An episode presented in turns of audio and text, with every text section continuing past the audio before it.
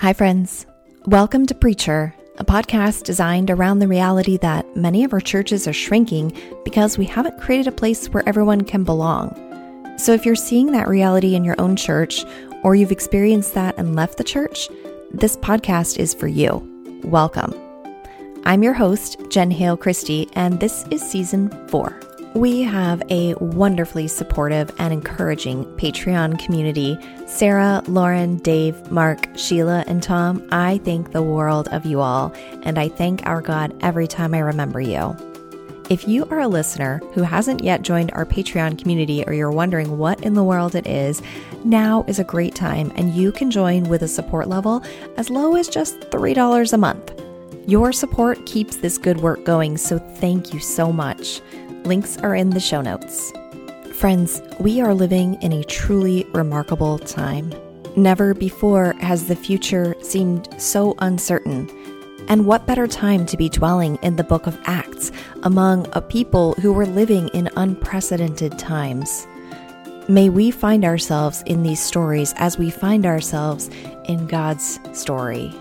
Today, we have a special guest preacher, and afterwards, I encourage you to stick around to hear our conversation about life, ministry, how this sermon is working on them, and hopefully find a little hope for the church. And now, let's hear a word. One of my very favorite pieces of writing is called Poetry is Not a Luxury, which is an essay written by Audre Lorde in the late 70s. Towards the end, she writes this There are no new pains. We have felt them all already. They surface in our dreams, and it is our dreams that point the way to freedom. Those dreams are made realizable through our poems that give us the strength and courage to see, to feel, to speak, and to dare. As a woman finishing up her degree in biblical studies at a conservative Christian university, I am very drawn to finding people within the scriptures who felt the same pains that I do pains of identity and exclusion alongside the joy and acceptance of the gospel. People within the sacred pages that point the way to a freedom that comes only from the gift of the Spirit. People who had dreams that I have, who saw, felt, spoke, and dared to be disciples in a time much more dangerous than my own. Particularly, the book of Acts is one I have been so drawn to in the past few years. As I myself am about to step out into the wide world of ministry, it is so encouraging to read about the early church doing the exact same thing. Men and women, uncertain and excited, yet ready to run a good race and to fight the good fight. One of these examples is found in the lives of Priscilla and Aquila, a husband wife duo who were a huge part of the Apostle Paul's early ministry. We know this because of their frequent mention in Paul's letters. It seems that these two stay really, really dear to him as he continues on his journeys, not just as co workers in the gospel, but as friends, even until his death. Today, I want to focus in on Priscilla to see what we can learn from her and what encouragement can be drawn from the life that she lived, even with just the few bits we see of her in Scripture. Priscilla does not necessarily have poems that she left behind, but rather an enduring legacy of speaking the gospel truth that gives me strength today to do the same. When we first hear of Priscilla in Acts 18, she is introduced as a tent maker and friend in the gospel. Having been forced out of Rome by Cornelius, Priscilla and Aquila are essentially refugees in Corinth. They know what it means to be desperate and tired and outsiders. Despite this, she and her husband follow in Paul's footsteps and use their business as ministry and a way to advance the gospel. Priscilla and Aquila seem to work together in business, but they also seem to work side by side in spreading the gospel as well. Jesus himself sent his disciples out two by two, and that tactic seems to be remembered in this pairing. A beautiful example of a marriage devoted to serving the gospel. Priscilla and Aquila are a team, almost always mentioned together. They seem to be the forerunners of husband wife ministry teams that we see so often today. After such a dramatic exile from Rome, one wonders how they came to follow Paul to Ephesus in verse 18. Were they sad to leave home yet again? Or did the dramatic, involuntary push from Rome earlier serve to prepare their hearts to move later? This time, though, of their own decision. Regardless, having moved with Paul to Ephesus, in Acts 18, starting in verse 25, they have one of their most famous encounters with a man named Apollos. Apollos is a very charismatic and learned preacher from Alexandria, which is a town that is honored for its intellect and its education. Starting in verse 25, we read, He, meaning Apollos, had been instructed in the way of the Lord, and he spoke with great fervor, and taught about Jesus accurately, though he only knew the baptism of John. He began to speak boldly in the synagogue. When Priscilla and Aquila heard him, they invited him to their home and explained to him the way of God more adequately. When Apollos wanted to go to Achaia, the brothers and sisters encouraged him and wrote to the disciples there to welcome him. When he arrived, he was a great help to those who by grace had believed. For he vigorously refuted his Jewish opponents in public debate, proving from the scriptures that Jesus was the Messiah. This private reteaching is in direct comparison with a public rebuke of incorrect theology, which was a common practice of Pharisees at the time. Think about their later criticism of Jesus in the gospel accounts, often intended to be in public places. As I imagine this scene in my head, I wonder how much reliance on the Lord was needed to reach out and critique someone so well respected, and then to do so in a kind and honoring way this, to me, speaks of the changed heart that one receives upon accepting Christ. Rather than immediately call out his inadequate interpretation, Priscilla and Aquila instead welcome with hospitality, seeking to love first, an attitude seen by Christ during his time on earth. This scripture tells us that Priscilla and Aquila invited Apollos to their home and together explained the way of the gospel more clearly.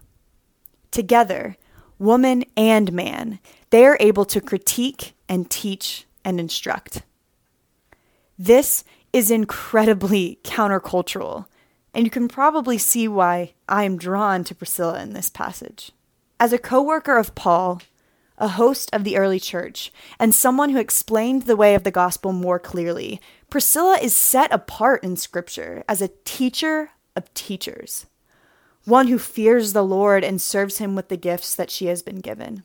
This desire to lead others to Christ was not one of forced compulsion, but rather the outpouring of a right and willing spirit. While her time spent with Paul, yes, gave her credibility on the surface, it would be wrong to assume that she didn't learn anything from him to put into later use. She held knowledge of her own. As a couple, they had great leadership with the fledgling churches, and Priscilla and Aquila are often mentioned as leading congregations in their own home, risking their own lives and ultimately being great examples of the way of the Lord. The fact that these compliments are given to both Priscilla and Aquila is a very interesting idea, and it's led many to conclude that Priscilla's contributions to the church are actually of her own accord. It's also notable that her name often appears before Aquila's in mention, as it was custom in that time to mention the husband before the wife in discussion. Some take this to mean she may have held a higher social status, or even greater teaching abilities.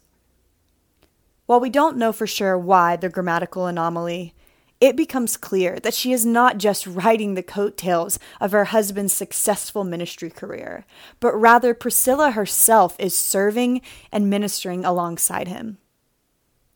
How that ministry looks specifically is something we don't really get to see in Scripture, but its influence can be seen in the lasting inscriptions regarding her on monuments and churches, including one of the earliest in Rome, the Commemoratum Priscillae. It's this recognition of her in the later church that leads me to conclude her prominent and significant role in the ministry earlier. Her contributions to the early church stood on their own. To see a woman liberated from her societal limitations and encouraged to stand in faith next to, not behind her husband, would have been shocking to the system of the time but very much in line with the upside down kingdom Christ described during his time on earth. This is a message that Priscilla sees as greater than the constructs around her. And rather than stay in line with the society of her time, she instead chose to step out and look up, raising head and heart to the one that is higher than her. But as much as I am drawn to her boldness and heart for leadership, I find myself skipping over an equally important part of the story the fact that Apollos listened. He chooses to humble himself to being taught by those who do know better than him, including one who happens to be a woman, someone the rest of society was very happy to simply skip over. Apollos then is able to use this newfound knowledge not to move up the ranks of Christendom, but to be a great help to those who by grace had believed. This, to me, speaks of the proper submission Paul is speaking of in his letter to Ephesus. I wonder if he was thinking of this interaction while writing to his brothers and sisters there.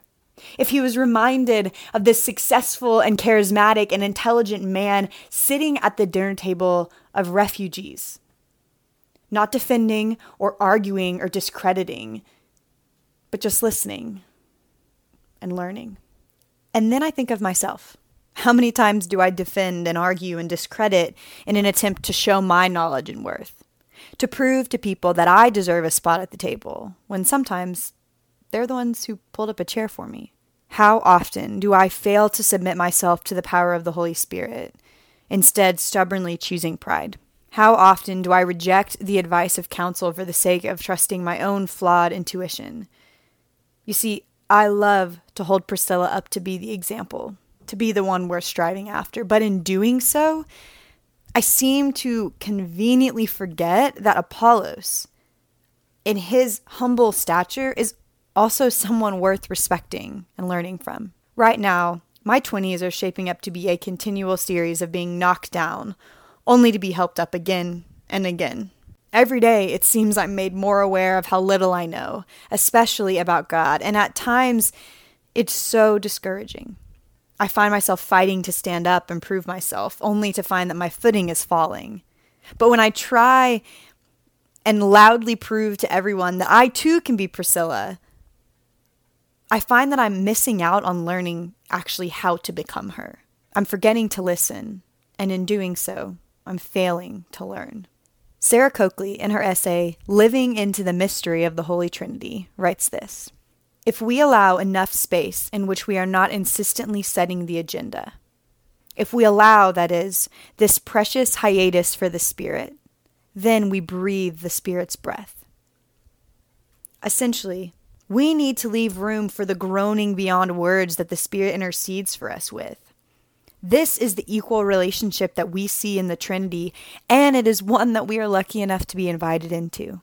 In life, though, I think we must also always look to leave room for relationship, room that sometimes allows for teaching and rebuking and correcting, room, one might say, to grow. In highlighting the expansion of the church, we would miss God's love for inclusion if we sat here today and ignored Priscilla's example. But we would also miss God's heart for proper submission if we ignored Apollos.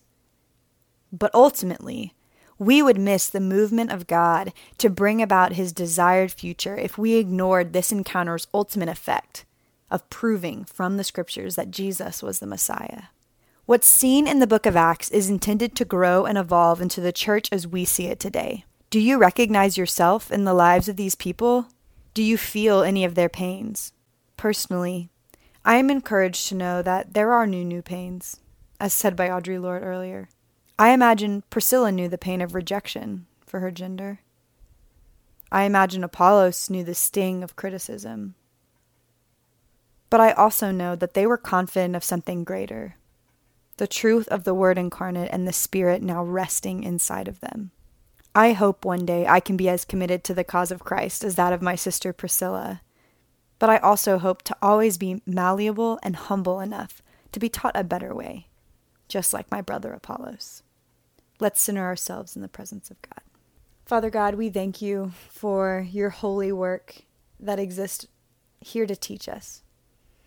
We thank you for your Son and the work of the Spirit. And we ask that we can continue to grow into becoming people who honor you and serve you and love you. Right now, the world feels as if it is falling apart, but we are confident that you will never fail nor fall apart. We thank you for the opportunity to fellowship with one another, even through podcast. Just the ability to recognize the glory of the church is so wonderful, and we ask that we are able to continue to humbly do it justice and to live the life that you are calling us to. Thank you so much for your son and the life that he lived. We are so honored to get to be a part of this relationship. Help us to recognize that and live into it fully. In your precious name we pray. Amen. Hello, Morgan Prophet, and welcome to the Preacher Podcast. Hi, thank you for having me. Of course. Well, it's so good to see you all the way out there in San Antonio, Texas. You would normally be away at college right now, but you're at home for the quarantine, right? I am, yes. I'm at my parents' house, um, but I'm a junior, so I'm studying biblical studies, education, and humanities. Okay. And you were telling me that you do have aspirations to go into ministry, that perhaps you might even dare to say you feel called to ministry. Is that right? I, Lord willing, that is something that I think that my future is leading to. I just, it's a very funny thing to talk about calling and being 21 and recognizing that my life has so much ahead of me. Um, but I, I do think that uh, ministry and working uh, to serve and further the gospel in like a teaching format and in a preaching format is something that I have been unable to avoid almost almost the spirit has kind of been been running at me with uh, with some things that I just I would say I think called is maybe the best word for it. yeah. Oh, I like that image of that this has just been coming at you and you can't avoid it. I mean, that really makes me think about Moses. Like, nope, pick somebody else, have somebody yes. else do the talking. It's not me. I had a lot of those moments.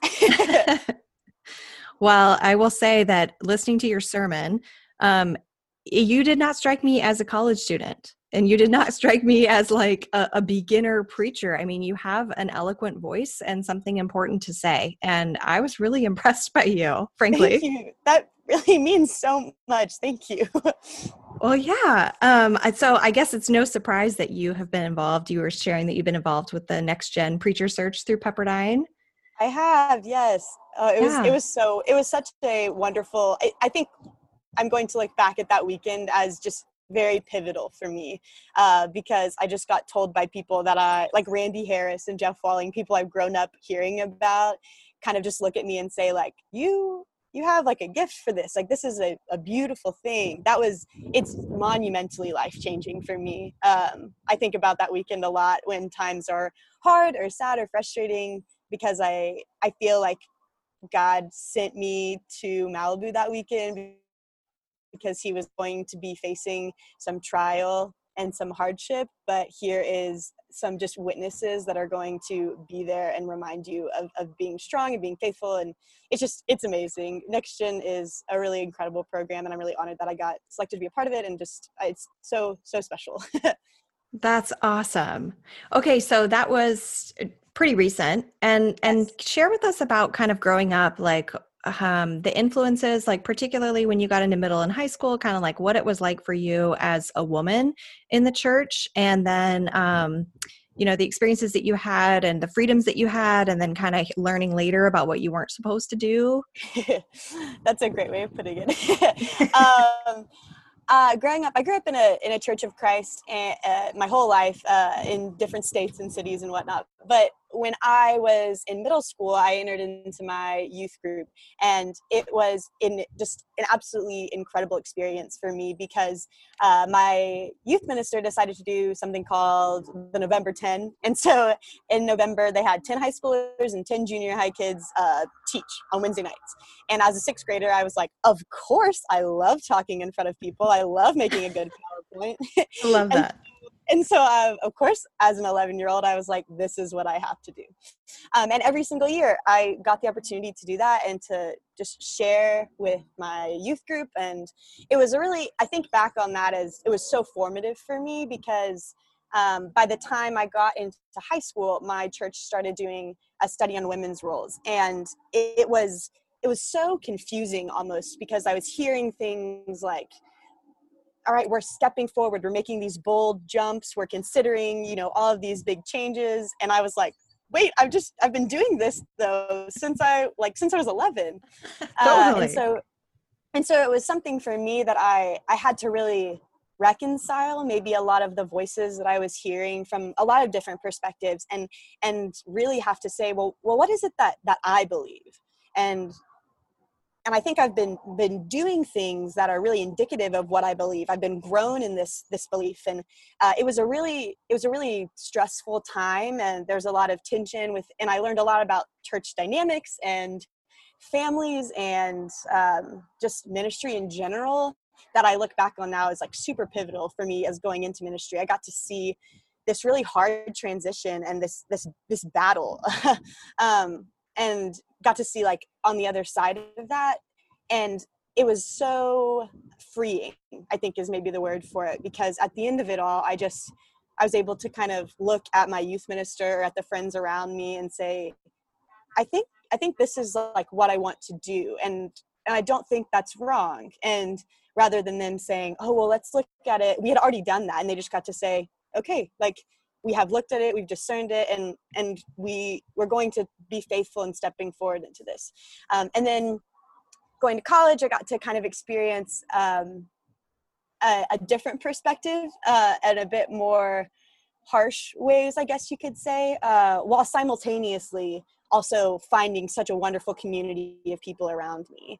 Uh, and so in college i've really been I don't know if forced, I think forced is the right word.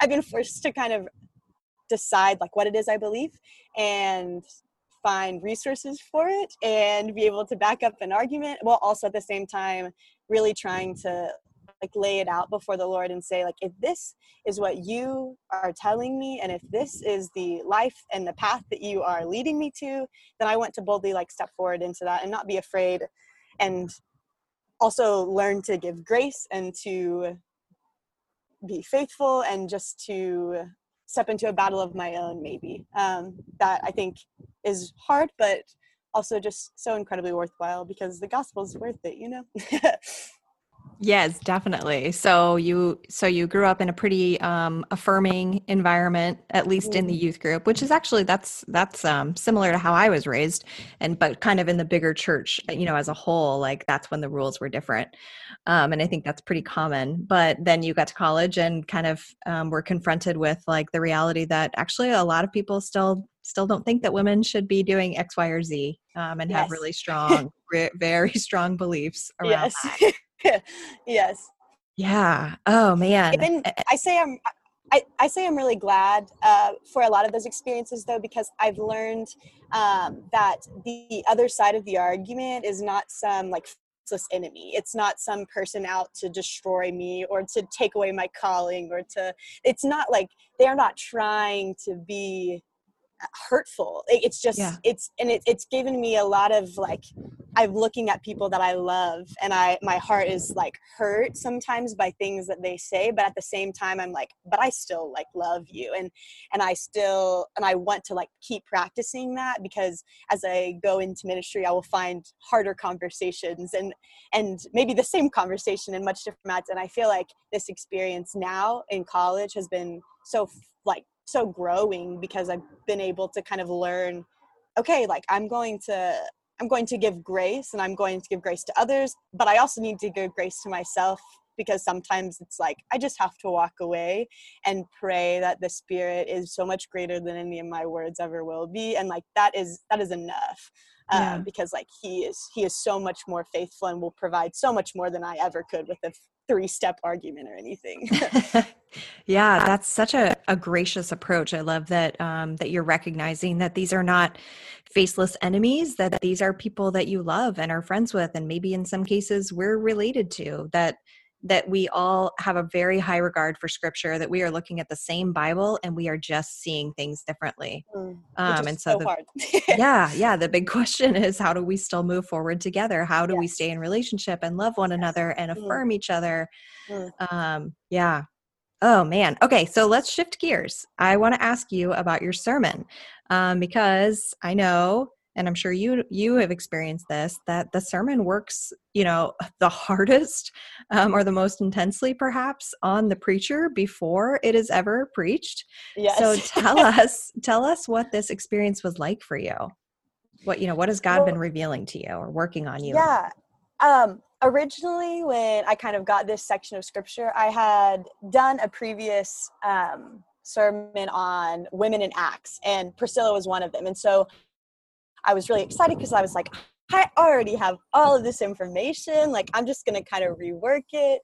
And I was feeling really excited for it to kind of to reuse maybe some material that I had thought of again, but also kind of like by like looking at it in a new way. And I realized that in writing it, I was like, there's like something missing. Like I just I didn't feel good about it, and it kept getting closer to the deadline, and I was like, this is not. I don't think this is like the sermon I'm supposed to be like writing and I just was like looking back at the passage, and um, Apollos just kept standing out to me and his submission to sit and to listen and to be critiqued uh, and then to go and and change what he had said before and to present it in the slide it just it kept coming back to me because submission is such a hard word for me. It's something that i feel like has been like shoved and kind of yes. pushed.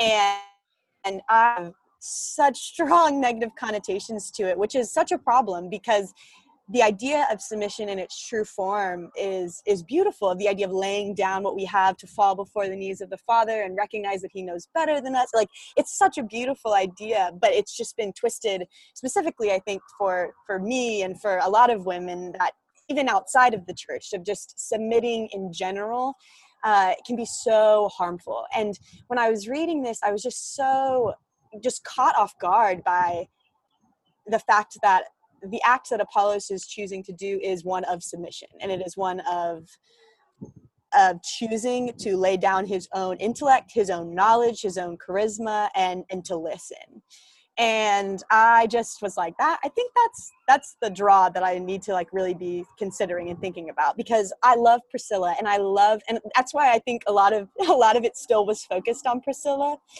But i also just kept coming back. I was like i cannot i cannot leave apollos out because as much as i recognize the like the boldness of priscilla and just the beauty of her teaching i am really missing out on the fact that uh, she's teaching not just like a random group of people, but she's teaching someone who then chooses to listen.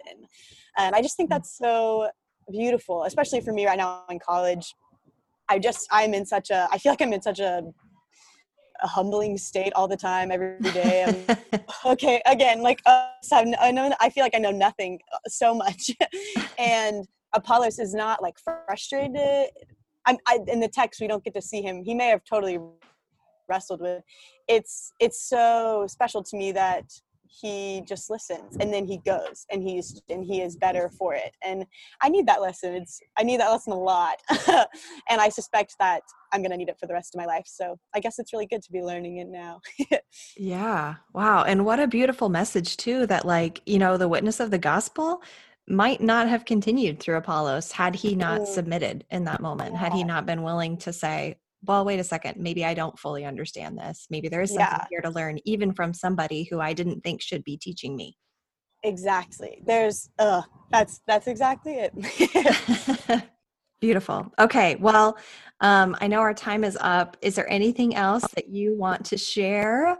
Um, I don't know. I just I think I'm really thankful for uh, opportunities that are given to women, especially women within the churches of Christ, who maybe um, are not uh, given readily available opportunities sometimes. So things like podcasts and things like Next Gen um, are so huge to me because I just I'm really honored that someone would want me to be a part of it. But I'm just even more so incredibly honored that like God has given me and women in general just the ability to be able to speak His word. And so any avenue at all, I think, is just such a such a blessing and i'm just i'm really really for you and for people who work to provide room for the rest of us so oh well thank you yeah i mean the it's an interesting time that we're living in you know as far as the church goes um, and i think uh, many of us are finding really creative outlets yeah. um, to do ministry in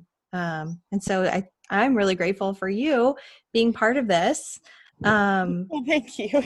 and I do look forward to kind of watching you from afar, to watching your career and where you end up after, you know, if you do end up going to do an MDiv or a doctorate and um, and definitely look forward to having you back on the show. So, oh, thank you so much. That really means a lot. yeah, thank you. Um, blessings and um, prayers for your family, for your safety and health during this crazy time thank that you. we're living in. You as well. You as um, well. Thank you. Good luck homeschooling.